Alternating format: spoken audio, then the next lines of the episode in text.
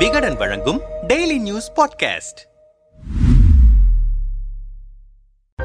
பல்வேறு நாடுகளின் தலைவர்கள் பங்கேற்கும் ஜி டுவெண்டி மாநாடு செப்டம்பர் ஒன்பது பத்து ஆகிய தேதிகளில் டெல்லியில் நடைபெறவிருக்கிறது. அந்த மாநாட்டுக்கான தயாரிப்பு நடவடிக்கைகள் குறித்து ஆலோசிப்பதற்காக மத்திய அமைச்சரவை கூட்டம் செப்டம்பர் ஆறாம் தேதி நடைபெற்றது. அதில் கலந்து கொண்டு பேசினார் பிரதமர் மோடி. மத்திய அமைச்சர்களிடம் பேசிய பிரதமர் மோடி சனாதன தர்மம் குறித்து அவதூறு கருத்துக்களை தெரிவிக்கும் தலைவர்களையும் அவர்களின் கட்சிகளையும் மத்திய அமைச்சர்கள் அம்பலப்படுத்த வேண்டும். மக்கள் முன்பாக உண்மையை கொண்டு வர வேண்டும். சனாதன தர்மம் குறித்து எதிர்க்கட்சி தலைவர்களின் அவதூறு கருத்துக்களுக்கு தக்க பதிலடி கொடுத்து சனாதன விரோத செயலை அமைச்சர்கள் எதிர்கொள்ள வேண்டும் என பேசியதாக செய்திகள் வெளியாகின. தமிழ்நாடு முற்போக்கு எழுத்தாளர்கள் கலைஞர்கள் சங்கம் சென்னையில் நடத்திய சனாதன ஒழிப்பு மாநாட்டில் பேசிய அமைச்சர் Udhayanidhi Stalin dengue malaria corona கொசு ஆகியவற்றைப் போல சனாதன தர்மத்தை ஒழிக்க வேண்டும் என்று பேசினார். அதற்கு நாடு முழுவதும் பாஜக தரப்பிலிருந்து கடும் எதிர்ப்பு கிளம்பியது. மத்திய நிதியமைச்சர் நிர்மலா சீதாராமன் உள்ளிட்ட சில அமைச்சர்கள்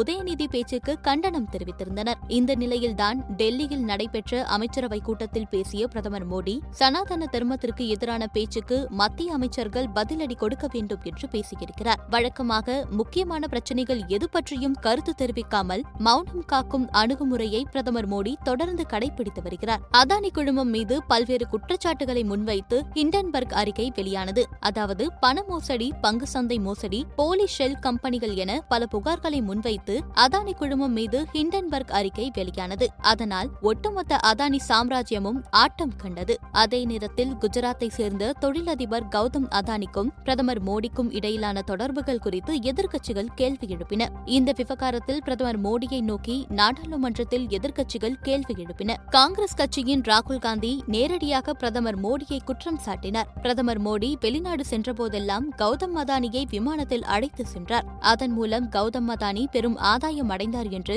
ராகுல் காந்தி குற்றம் சாட்டினார். அந்த விவகாரம் நாடாளுமன்றத்தில் பெரும் பூகம்பமாக வெடித்தபோது கூட அது பற்றி வாய் திறக்காமல் மௌனமாக கடந்து சென்றார் பிரதமர் மோடி. ஒட்டுமொத்த மணிப்பூர் மாநிலமும் இனக்கலவரத்தால் பற்றி எறிந்த விவகாரம் உலக அளவில் தாக்கத்தை ஏற்படுத்தியது.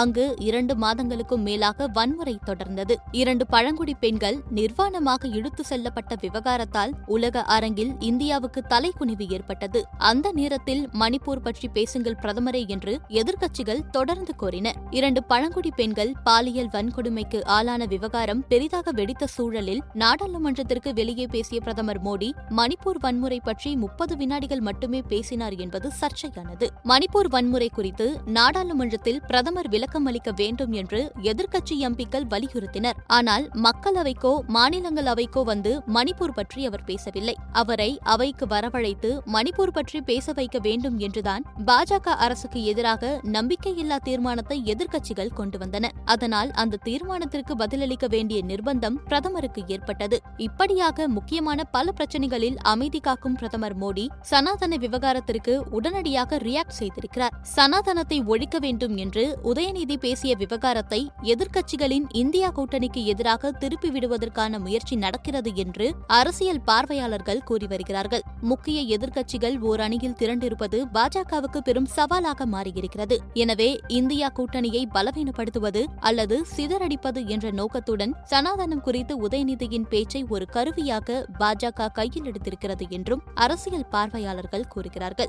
சனாதனத்திற்கு எதிராக உதயநிதி பேசியதற்கு காங்கிரஸ் கட்சி ஏன் கருத்து தெரிவிக்கவில்லை என்று பாஜகவினர் கேள்வி எழுப்பி வருகிறார்கள். உதயநிதியின் கருத்தை இந்தியா கூட்டணியில் இருக்கும் கட்சிகள் ஆதரிக்கின்றனவா என்ற கேள்வியையும் பாஜகவினர் எழுப்பி வருகிறார்கள். இந்த விவகாரத்தால் இந்தியா கூட்டணிக்கு பாதிப்பு ஏற்படும் என்பது பாஜக தரப்பின் எதிர்பார்ப்பு. இந்த நிலையில்தான் எல்லா முக்கிய விவகாரங்களிலும் மௌனம் காத்து வந்த பிரதமர் மோடி இந்த விவகாரத்தில் வேகம் காட்டியிருக்கிறார் என்கிறார்கள் அரசியல் பார்வையாளர்கள்.